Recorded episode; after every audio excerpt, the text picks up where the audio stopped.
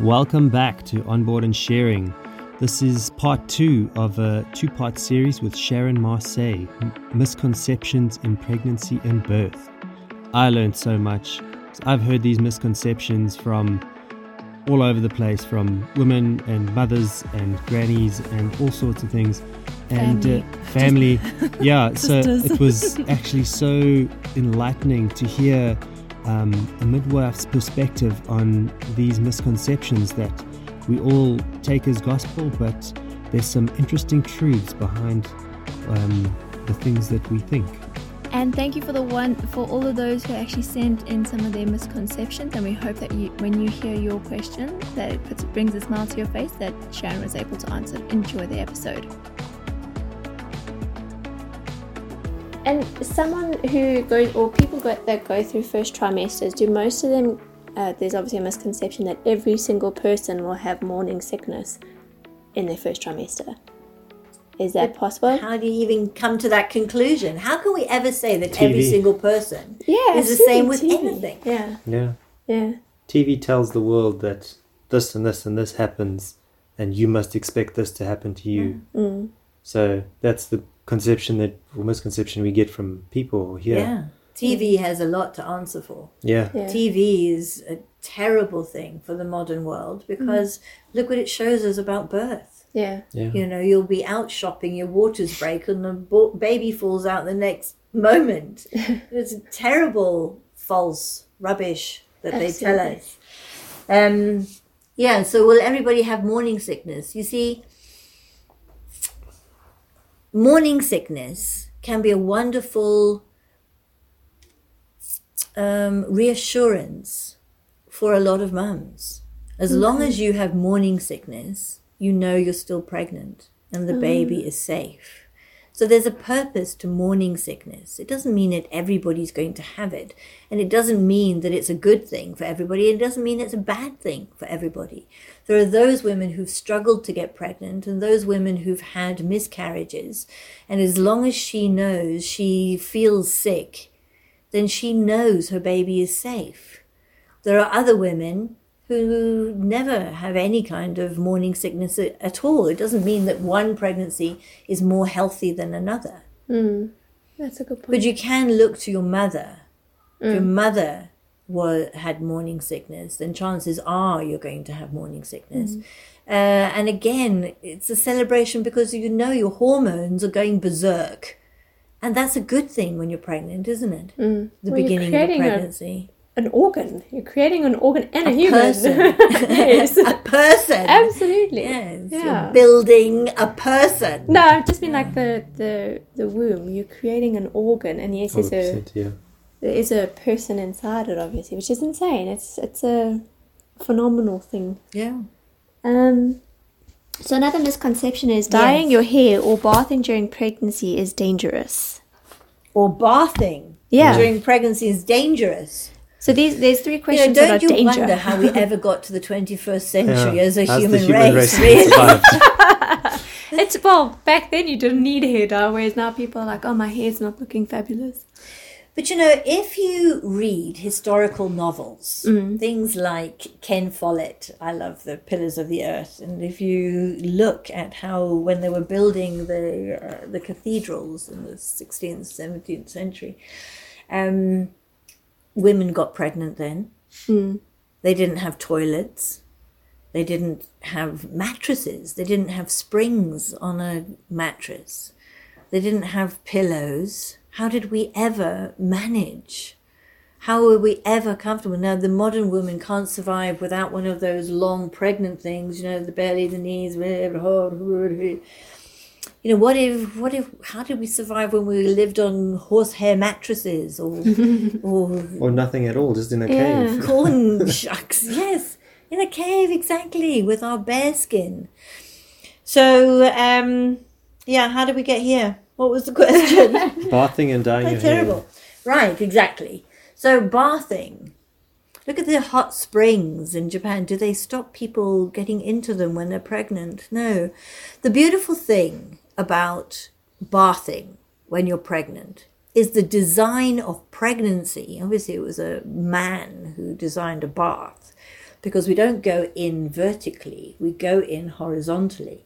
And to that end, the pregnant belly cannot be submerged, even if you've got um, a modern bath, which is one of those colossal things that takes, you know, six days to run. if you have one of those, then yes, the belly is submerged. But in a regular bath, the belly stays out of mm-hmm. the bath.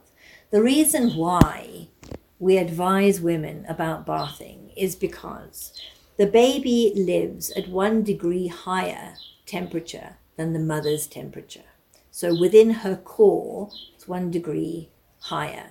And if she's going to submerge herself into boiling hot water for a period of time, then the baby can go to abnormal temperatures, which is not healthy for them. But how clever is nature that nature projects this belly out of the water and it's not under the water in abnormal temperatures for Mm. any period of time.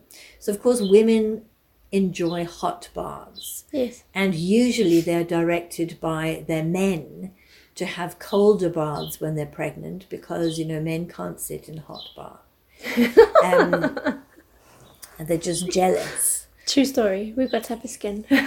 totally in every way so i would say no she doesn't have to worry about getting into a bath when she's pregnant um, but she does need to think about bubble bath that bubble bath is not a good thing when she's pregnant. And things like and if i'm going to use a product name like radox um, you know she's more likely to get candida or thrush from those sorts of things.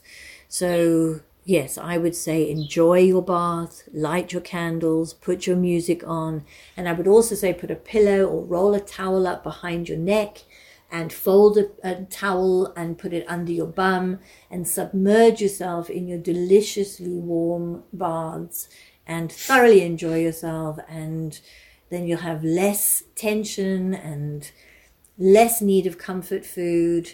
Um, yeah, go ahead and have a bath. And as far as dyeing your hair goes, of course, there are so many different ways of doing that. So I would, if you're going to do something flash and posh, and as you can see, I don't dye my hair. um, but if you were going to do something exorbitant, uh, then you talk to your hairdresser about it first. If she's going to strip your hair with peroxide first, then you know she's going to talk to you about that. Um, but if you're just going to use henna, as we used to in the olden days, um, then that's just a clay that goes on your head and it's not going to have any effect at all. And even if you're using just the the colors that you that shampoo in and wash off, um, then that's not going to have any effect. It's on got less chemicals, either. technically. I think it's just like the really harsh stuff. Yeah. Like, I stuff think that Brazilians, those are really. Yeah, I was gonna say, surely the Brazilian hit like straighteners is also quite Is bad. that the, the hairdressers wear a mask even? yeah, that? and you your eyes water and everything when you go for a Brazilian wave. Right. So yeah, I would say no to them. If Yeah. you need PPE, if you need PPE to do a hairstyle, then it's the wrong hairstyle. Just check the chemicals anyway. yeah. Yeah. And then should you fly? What fly? about your nails then? oh You yes. know, what about those stinky nail bra- bars? But there's a lady that we interviewed. Mm. She had a C-section. Oh, uh, well, anyway, it doesn't really matter Mm. that she had a C-section, but she's a nail technician in those stinky places. and she's doing it to her clients. Yeah. What about them? Yeah. You know, what about the And she was- extraction yeah. fans? Yeah. I don't notice that they've got really big extraction fans. You don't No. hear them as you're walking past them. No. And the the chemicals that come out of those Yeah. places must be extremely toxic. And I can I And would we worry more about chemicals through that than a skin, bath. Yeah, absolutely. Yeah. so there's worse things than just dyeing your hair. Mm. And should one fly when pregnant? Is there a specific limit that someone should not fly? Fly in an aeroplane. Yeah. You can fly when you're dreaming as long as you like. um, flying in an aeroplane. Each airline has their own rules. Oh, so you would need to check first of all with the airline. Yeah. And clearly, if you've got a predisposition to deep vein thrombosis or any sort of clotting problems, then going up to altitude, um, the possibility of having some sort of thrombosis is a problem for anybody. And when you're pregnant, then those dangers can be increased. So you need to, first of all, prove that you've had a healthy pregnancy. Um, I would say um, people who have not had a miscarriage and have a healthy pregnancy um, should order a vegetarian diet when they're on an aeroplane um, and talk to the airline. There was a mum uh, some years ago who flew down to Cape Town for her holidays and had to return after 28 weeks. So 28 weeks tends to be a cutoff, and it depends on the altitude, of course, that they're taking you to. Uh, and the airline refused to let her on the aeroplane after 28 weeks. And so she had to hire a car to come home, but he had some sort of work arrangement. So he came back on the plane and she had to drive herself. So, what is more dangerous? Driving yourself as a pregnant person all that way. Um, or, yeah, coming on an airplane, which is like two hours up the road, isn't it? Yeah. So, yes, for some altitudes, absolutely no problem. Some airlines, if you fly Virgin, then and the baby is born on the airplane, then that child gets free flights until they're 21 years old. What? Why did our parents not give, give birth to us on a plane? Yeah, there are some women, of course, who can be enormously pregnant and hardly show. Yeah. And so they can fib and say that they are less pregnant than they are, and so they are accepted. Whereas, you know, other mums who might be less pregnant and look bigger, you know, people are nervous of them because they think they're going to give birth on a plane. But it's actually uh, more concerning um, your blood vessels, any sort of deep vein thrombosis. Um, and clotting disorders would be more of a concern I than think it's giving also the airlines wanting not to be liable for anything. that happens, yeah, in case it's an emergency or whatever. Yeah. Also, what would you put on the birth certificate? Where were you born? You know, in which country? Or somewhere waters, between America and Yeah. France. Gonna have to ask the captain. and this one, I know why this mm. this question was asked. Is you should not have sex during your third trimester, and I think the the the main thing was in mm. terms of bacteria. So their concern was you shouldn't have sex during your third trimester because of the bacteria that can obviously surround the womb. But I think just normal having normal. I sex, think it's very important, first of all, that you interview your sexual partner and make sure that he is hygienically clean. Um, I think it's because of the sperm, surely. I think it's a. sp- I don't know. I'm just no, because consider, yeah. you know, people have sex in all sorts of interesting ways. Yeah. Without getting any sort of infection from your partner. If you have Mm. Interviewed him and you have taken care of his habits or approved of his habits, you know, he takes care of his own habits, um, then you know you don't worry about having sex with him when you're not pregnant. Mm. He's not going to give you some sort of additional or novel infection that he hasn't given you previous Mm. to making you pregnant. Um, so yes, I would say wash, Definitely. enjoy, because if we are going to be exploring oxytocin, then yes, you need to practice. Mm. You need to practice the, the development of oxytocin and and getting oxytocin up to the, the levels that you need them for for labor. So unless you are a high risk mum, if you've had uh, an antepartum hemorrhage, if you've got a low lying placenta, then yes, your obstetrician will advise you because he can see where this placenta is or that you have had a bleed in your pregnancy. Um, not to have preg- not to have um, sex at any time in the in the pregnancy, but if you are a normal woman with your placenta in the fundus and um, you have somebody that you approve of that you're having sex with, mm. then the vagina is not a sterile environment. You know, she can get an infection from her own body. Mm. So, you know, I would say have sex. yeah. Be gentle, lots of foreplay, mm. lots of gentleness. And communication, because you you've got a lot more weight in these different things happening. lots of different positions and lots of orgasms because then you're living with a peaceful calm woman and not somebody who's a rampant lunatic what did they call it? Hysteria. I think back way back when they Yeah. used to call it hysteria. But I also know that sorry, that some women um, that some women actually um, are recommended to have sex before that will bring or bring on labor. Induce, yeah. yeah, induce them almost.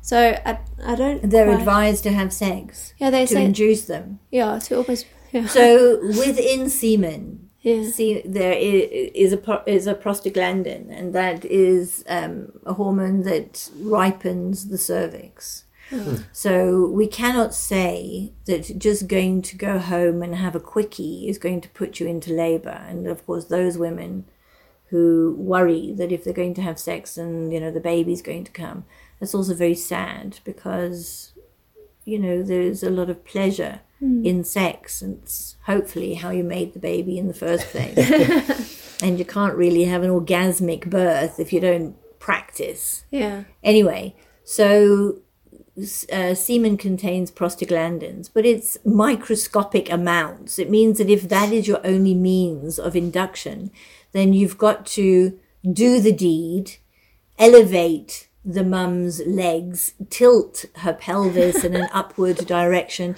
bathe the cervix in the semen, leave her there for half an hour. He goes off, makes her something to eat, brings her back the whatever, and then they get back on the job, and then they have to repeat that for a sort of 24 hour period. And then by the time she's now in labor, she's got to collect him off the floor and carry him into the hospital because now she's in labor.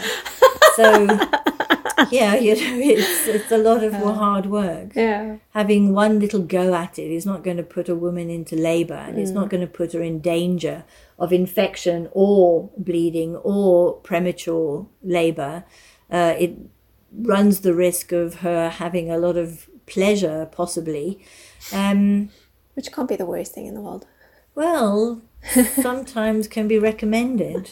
Well, But yeah. we have to be sensible about the thing. Yeah. Interesting. Did not know that. Um, You know, women put all sorts of things into their bodies apart from penises. And of course, you know, you're going to have to be careful about the hygiene of those also. You know, there are pl- plenty of people having babies who don't have a man. Um, yeah, sitting on the washing machine. It's, you know, drives some people's boats, but it's much better to have Yeah. the pleasurable kind Yeah. of sex. and I suppose that I think that's also maybe why vibrators were brought in as well, so that women who are alone, you know, Yeah, They can- wash it first. please. and then um, only in uh, one of these questions is you can only have a miscarriage in your first trimester. Is that that's what one of the misconceptions are? But is that true? But where do you get that kind of information? Where does that come from? We're just the messenger. it's amazing, isn't it? Yes. Yeah. No, you can have a miscarriage at any time. You can have an early miscarriage, you can have a late miscarriage, uh, and you can have a stillborn baby. So, yeah, babies can die at any time. So, people, you know, who walk the planet have the same dangers. That makes sense. I know one of the one of our listeners. She specifically said I had to ask this, otherwise she'll kill me. She knows who it is. Mm. But she says, when is it too late to have a baby before the choice is taken away from you? Are you talking about age of the mother? Age, yeah. At what age? Is it too the late? choices are taken away from So you. it's Because on. biologically. Yeah, I take but like, well, we say that, and there's a 42 year old woman that gave birth. So, but I suppose that when we are aware of. yeah, I have a picture of a 42 year old woman here. Okay, so again, what you first of all have to look at is the general health of the, the woman. mum, yeah, If you're looking at a very fit, healthy 38 year old, 42 year old, then we need to look at her circumstances, uh, her general condition of her body in the pregnancy, and, you know, yeah, and how she, if she's got a man, you know, how she's going to get pregnant. Um, there are plenty of young women who have far more health problems than the elderly primates.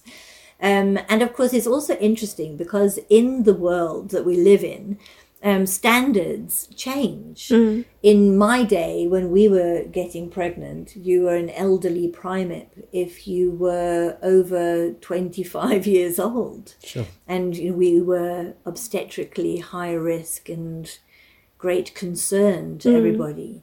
My average mums having their first babies now are 35 years old. Um, and we know that the risk of Down syndrome and other chromosomal disorders um, tends to rise after 35. So if you're looking at a 35 year old mum having her first baby, she's um, explored from a health standard, um, her general health, she's got herself into the best possible health. Then between 35 and 38, it's completely normal for these mums to have their first babies, the time that we're living in. Interesting. Yeah. So I would say always bring yourself to your optimal health first of all. Um, explore your own requirements in your own life, um, and then follow your heart. I know, I know. With us, especially, we've been uh, we've been told a number of times that we should be very conscious as to when we're going to fall pregnant because, obviously, well, we've always just we've always been told that at thirty five you've got lots more risks and you've got to do it before you're thirty five. All kids before you're thirty five. So it's just uh, Society's comments, you know. yeah, We love them. Yes. yeah, But there are lots of doctors who would want to do an amniocentesis if you're 35 or the you know the level the um, the incidence of Down syndrome starts to rise then. But I have all the stats up there on the shelf. I will mm. show you afterwards. no problem. So if you were to have, so if you weren't thirty five and you were going on your second child, would that mm. still be a risk? So if you turned 32 had a kid mm. in 35 would you still be a risk because it, you're of the age of 35 or is it only first time moms you, you're higher risk No, it's not. It, but if you've had a baby already, then you have a standard to prove to the world. You have given birth to a healthy individual. Um, if this is your first baby, then of course chromosomal slips um, start to rise, as in the division of chromosomes. Um, uh, it can get more complicated in an older body. So it's not that the child is a slip or the child is something wrong, you know, but your incidence of having a baby with Down syndrome, and again, you know, young people can have babies with Down syndrome, um, but the the cell division in an older woman is um, not as lithe as you like as with a younger woman. interesting very very interesting and then You know, that's How part of aging, I isn't it? You know, if you look at our skin and how it ages, Hmm. And so- thins out that's and, about yeah. reproduction, Yeah. isn't it? yeah And reproducing any of our body cells Hmm. and reprodu- reproducing a whole person Hmm. is then more of a challenge Mm. as we age. That makes sense So should we be making women pregnant when they're 52? No, you know, there's a whole drive in Italy. I don't know if you were aware, but you know, there was a, a whole clinic in Italy that was, I think, trying to break records of older women in their 50s, in their 60s. And there was somebody in her 70s who Sure. got pregnant. But then it's just experimental, isn't it? It's a bit weird, really. Yeah. I wonder what child you would have. Like what? because I mean, if you're 35 and you start your in, your chances increase of having Down syndrome, what happens at 75? So Yeah, but then we also have to look at the physical side of being pregnant. We have to look at the mental side of being oh. pregnant and the emotional side of being pregnant also.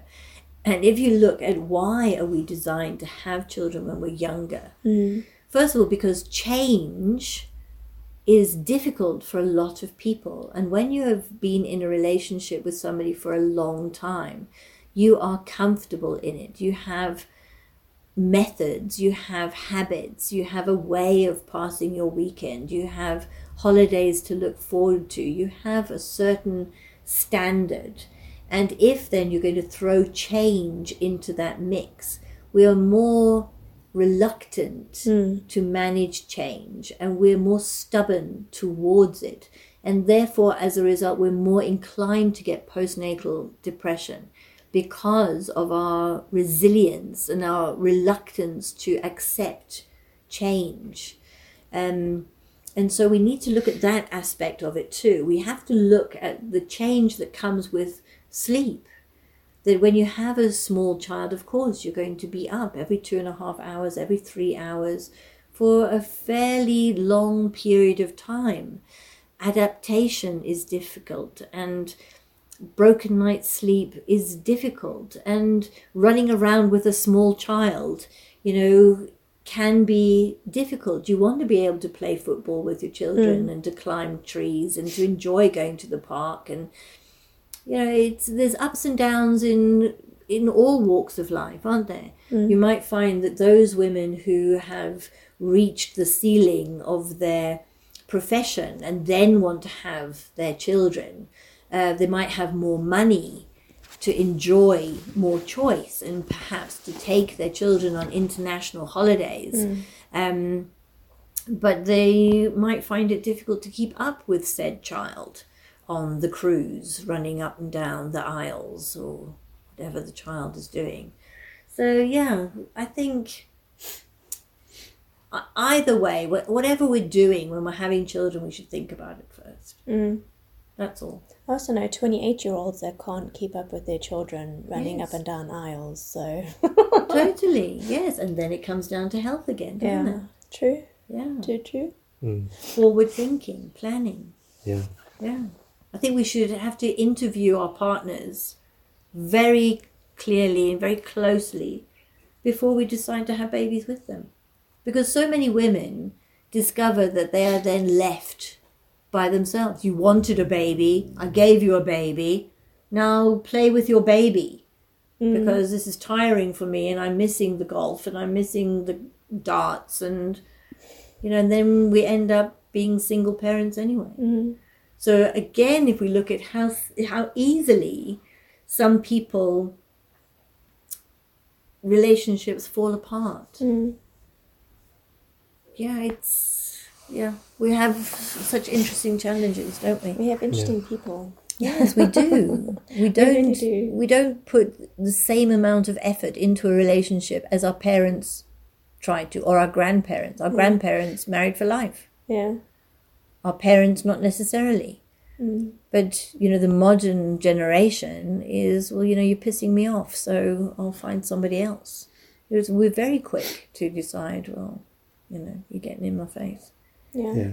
Age 35 on the seventh divorce, you know. Yeah. Yeah, yeah and of course, then the children have to Be the live with all it, of our choices, don't they? True. And have all the little things that you don't realize, the little insecurities that h- can't quite pick up because it happens. Mm-hmm. You can't be a good parent, but sometimes it still happens anyway. And either side of the spectrum, you know, you get married young and you have babies very young, and then you've got all your career challenges, and you find you don't have time to spend with the child because you're now pursuing your career, or mm. you pursue your career first, and then you have the children, and you're too old to keep up with them. You know, it's not easy either way, is it? Yeah.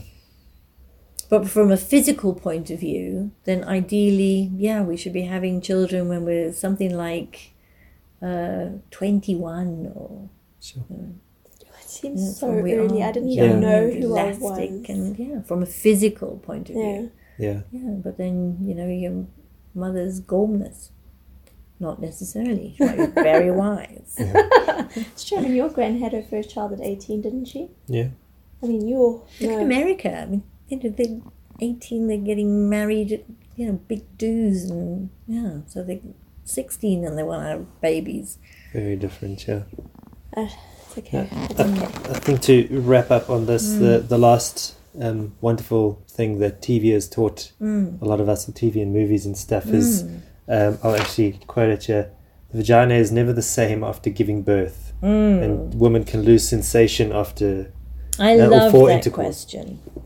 I love that question because people think that they're going to stay the same Mm. throughout their lives. But your body as a 25 year old is not the same as it was when it was 18. Mm. And your body as a 35 year old is not the same as it was when it was 18. It's not pregnancy that changes it, it's not childbirth that changes it. You can have a 35 year old woman um, having a vaginal birth, an orgasmic experience, a beautiful intact perineum in the water, on the floor, wherever, and she's back in the saddle, so to speak. I, in fact, had somebody who asked me to leave the room What? um, because the saddle was waiting. oh wow, interesting. But yeah, of course. I mean, my mum's a, you bleed if you've done a raw diet. You're bleeding for about five days. Mm. So you've been back in the saddle long before you six week check. Mm. Um, so absolutely not. It's just such rubbish. It's never the same. Your body is never the same. You know those people who have elective cesarean sections in order to save the beaver Mm. are a joke because you know you can have a cesarean section and be have urinary incontinence. It's not because of pregnancy that makes you incontinent. It's uh, it's life. So if you are responsible for your body and you're doing pelvic floor exercises and you have a beautiful birth with a, a team that is there to support you, and that includes your oxytocin provider, um, there's absolutely no reason why your body shouldn't spring back. Unless, of course, it's too old to spring anywhere. but if you're giving birth as a young person and mm. you're still springing, then your body is designed to recover. Mm. And you might find that because you have explored oxytocin to the levels and the depths that you have now explored it, that you're more rampant than ever before. When you are breastfeeding, you're producing oxytocin by breastfeeding. Mm. It's what enables you to fall in love and to bond with that baby. And so you might find that she's more rampant when she's breastfeeding than she ever was in her life.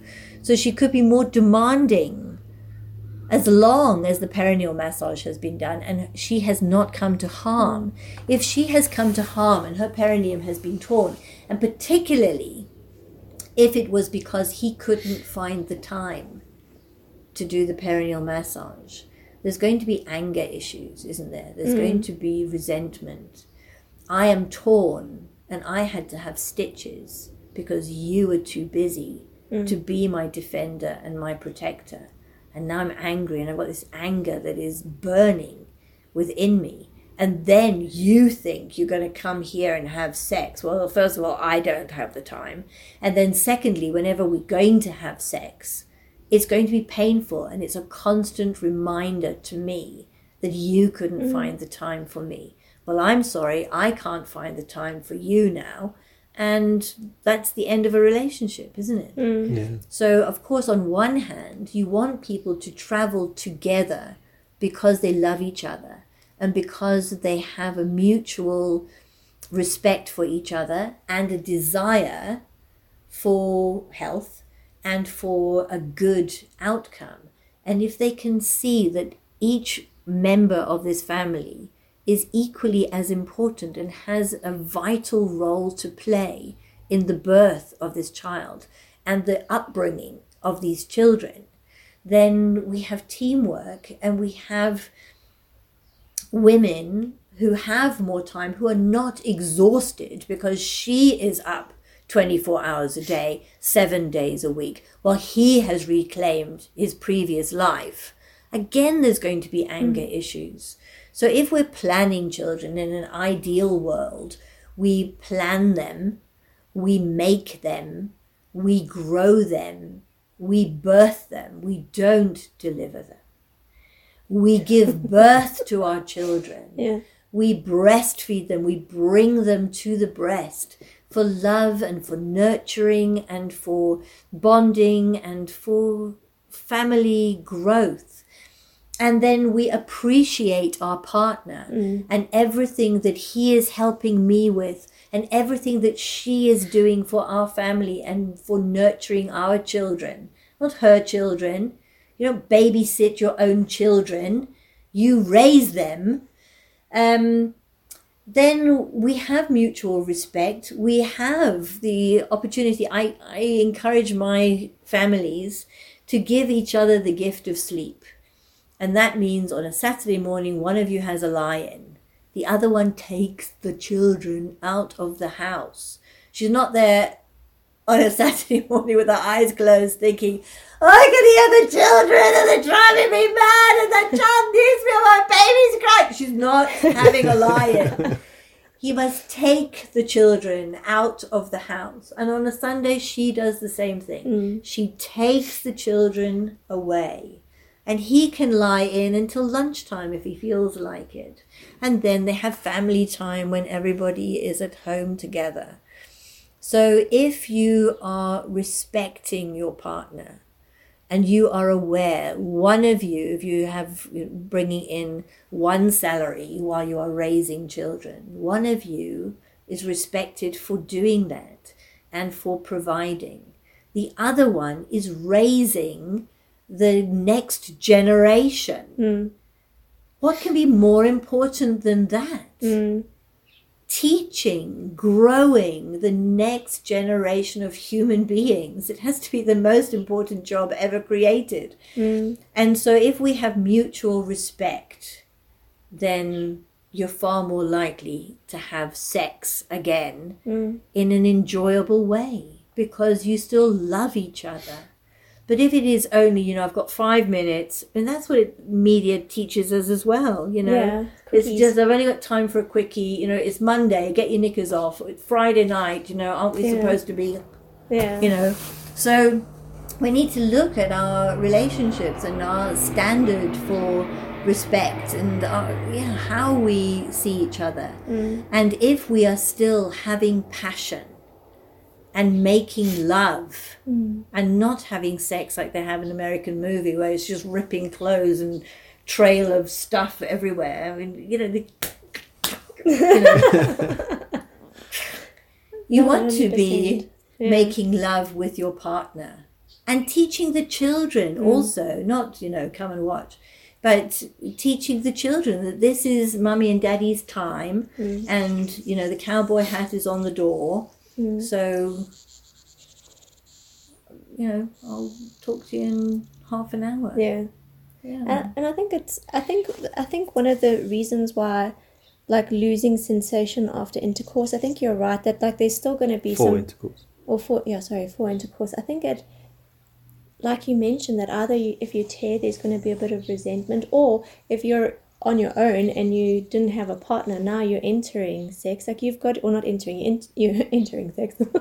You're now if you're alone and you haven't had a partner to help you and now you've had a kid and you're wanting to be intimate with someone it comes down to communication. I mm. mean your hormones change. My hormones changed when i removed the Mirena. i was a lot drier than i was previously. I didn't know why and the communication and trust that we have i was able to say i think we need to bring lube into the bedroom and it's something then a simple it, fix doesn't it come down to education as well? And Yes. doesn't our medical staff have a responsibility to say this could be a side effect, this might happen, Mm. Yeah. you might need this for a short period of time, yeah it will help, but it will come back. yeah And if you are again having more foreplay, going more slowly, trying different positions, then that enriches your relationship, Mm. Yeah. doesn't it? yeah It doesn't because it, you know we have to look at one of the things that we cry about is lack of time. Yes. And I hear it all the time. I don't have time for journaling. I don't have time to eat well. I don't have time to cook real food. I don't have time to discuss my views about pregnancy and about child rearing. I don't have time. I don't have time for a nap. I don't have time for a bath. You have to Who's- ask yourself, what are you doing all day? Who's in Anyway. control of that as well? You are. Yeah, so if we are planning and if we are seeing our partners and if we're seeing our children, And if we're growing families, we have to make time, don't mm. we? And that means we have to make time for each other. And if we are respecting the fact, you know, some people only need you to be a companion, hold my hand. For that, for a woman, hold my hand is sometimes everything she needs. Mm. Look into my eyes when I talk to you. Hold my hand. Be with me in labor. This is the biggest event of my life. Every time you do it, whether it's your seventh baby or your first baby, it is the biggest thing you will ever do. And to have your partner involved, to be there with you. Mm. When women were interviewed about, so what did he do that was so fantastic? What was the miracle? What was the magic? What is it that I can tell all other women? This is what he must do in labor that is the thing. The most common answer to that question was it was nothing. He did nothing. He came with me. He sat with me. He held my hand. He had faith in me mm. when I lost faith in me. Yeah. When I lost strength, I took it from him. I was exhausted and he gave me his hand and I felt his strength coming through me. He, I looked into his eyes and I could see he believed in me. I wanted to run away and go home and he believed I could just do another contraction, one more contraction, one more half an hour, one more moment, one more push, one more breath. And then we did it together. Mm. We birthed that baby. We made that baby. We birthed that baby. And so her attitude to life in general is different, isn't it? She's a glorious, most powerful goddess woman who can bring forth life into the world. So don't mess with me. I have explored oxytocin. I have been there. I can birth a baby. I can feed a baby. and I can love my partner because I appreciate everything that he did for me. I did this. I achieved this through his love. He didn't sit in a chair and read the paper or march up and down with a cigar outside the room. Mm. Because again, we can get it wrong so often through that expectation. Again, in modern movies, Yeah. make me crazy. I've never seen Grey's Anatomy, just so that you know. um, dads, you know, if you look at the history of a man at a birth, first of all, for centuries they've never been there. And it partly it comes down to religion because, you know, women are these interesting creatures who do strange things and they are mysterious and you should never look at them while they're doing it. And so they were never there in any culture. Men were totally excluded from birth. And then when it came time to introduce them, we had them outside the door, pacing in the waiting room, waiting. Then they got closer. Then they were in the room, sitting. Then they were observing. So if you look at the medical model of the labor ward, where is the modern dad? Very often he's standing, dressed up in a silly suit, between her legs, but her legs are in lithotomy. And that is not only is she in this position with her pelvis, but she is chained or strapped to poles. To me, that is sexually perverted to put a woman at a most glorious time in a position like that. Um, and so he's standing between her knees. There is a man, very often an obstetrician is a male figure, who is standing between him and his most beloved. And he's got a pair of scissors in his hand. He has control of this. He is telling her, push. The head is arriving. The head is receding. The head is arriving. The head is receding. You know, we talk about men's trauma to birth, how the goddess is completely destroyed. The mystery is over. Um, and his attitude to sex is entirely battered because he sees this head coming and going. Then somebody takes a pair of scissors, enlarges the vagina, cuts through it. He hears the sound of the scissors going through the muscle of the vagina, and then out comes this creature. Of course, there's going to be blame towards that child. Hmm. I don't have the same sex life as I used to because of your arrival, the hmm. damage that you did to this woman's body. She doesn't have time for me anymore. We don't have the same enjoyment. We don't have the same physical pleasure because of you. Yeah. So we have to do far more planning antenatally in pregnancy. And again, I don't know how I got here It's okay. Do this, but I know it was a very interesting question I was answering that took me down this tangent.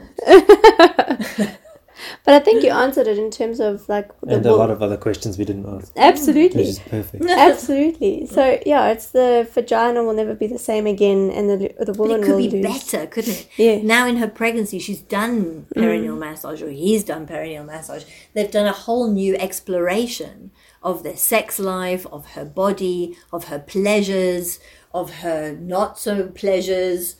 Um, she's explored pelvic floor exercises. She knows her body far more.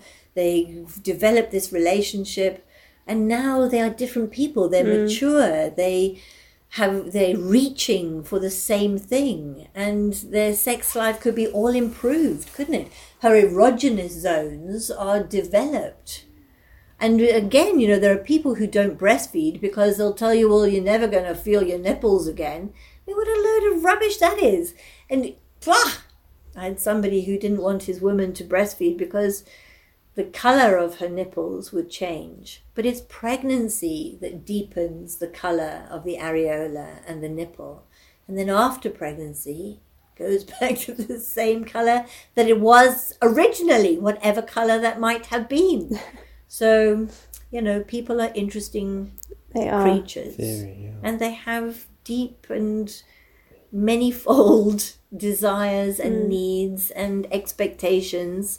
And I think that if we have the responsibility of exploring our own needs, our own expectations, and this is why I do a free consultation to start with, because, you know, because of everybody's weird ideas about child rearing and pregnancy and birth and all of that.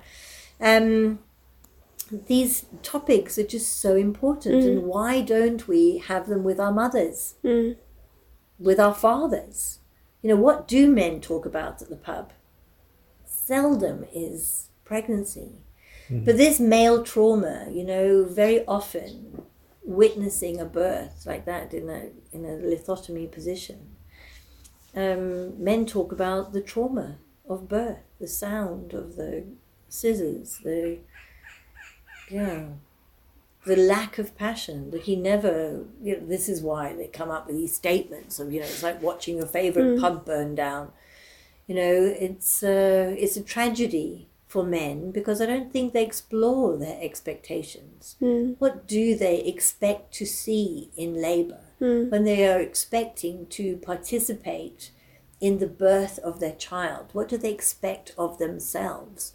What do they expect of their partner? What do they think her fears might be? What are her strengths? What is his role in his children's lives? Mm-hmm. So, yes, we need to change society in that men need to not only be treated as, but to have the expectation of being full human beings. Women are expected to make the child, grow the child, birth the child, feed the child, be all things to all people. And men, still in our modern society, have the opportunity to visit as much as they want and to be vacant or absent in whatever way. You know, they'll come up with excuses. It's dark night in the office, or it's pub night in the office, or it's late night, or, you know, it's whatever. COVID did us a favor with all this working from home. I mean, you know, put up the population boom. because I don't know what people were up to then. Working from home. Um, but yeah, there was a lot of babies came out of that. And so I think that if we were to raise our boy children with expectations of becoming fathers and being equal partners in their families' lives, mm. then all round, all these questions would be about more satisfaction, not mm. less satisfaction. And we wouldn't be having cesarean sections to save the beaver. You know, when they did that research and they looked at so people who don't have children, do they have a better sex life? Is their sex life changed as they grow hmm. older? Mm. What about the vagina then? Does it become dry anyway? Do they still have the same level of sexual pleasure, even though they don't have any children? What about nuns and their incontinence? Do they not become incontinent if they've never had sex? Mm. They still, you can still get incontinent nuns. So we can't blame pregnancy and we can't blame vaginal birth for people's miserable sex life. Mm. We have a responsibility to keep our sex lives rich and full, just as we have a responsibility to all other aspects of our relationships. Mm.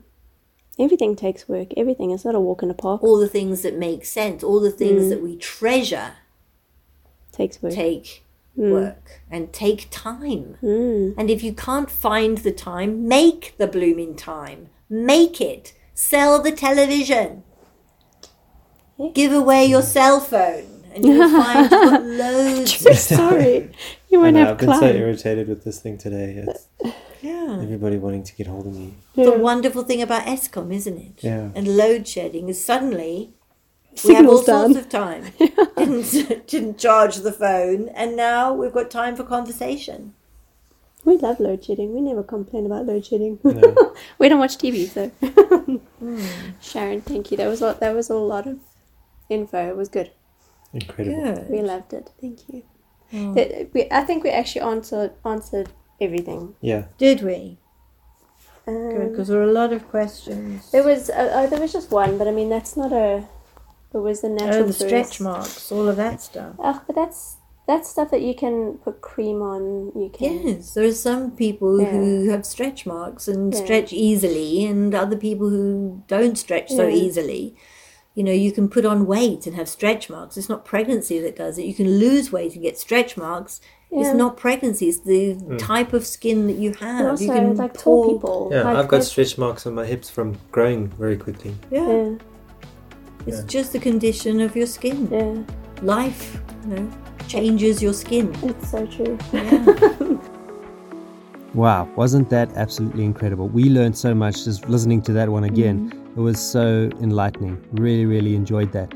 And just to follow on with that same thread, uh, we're actually going to be doing our own uh, Isn't That Interesting episode um, where we actually dive a little deeper into obesity, how it affects fertility, diet in general, um, as well as some of the lifestyle habits that um, also affect uh, fertility in men and women.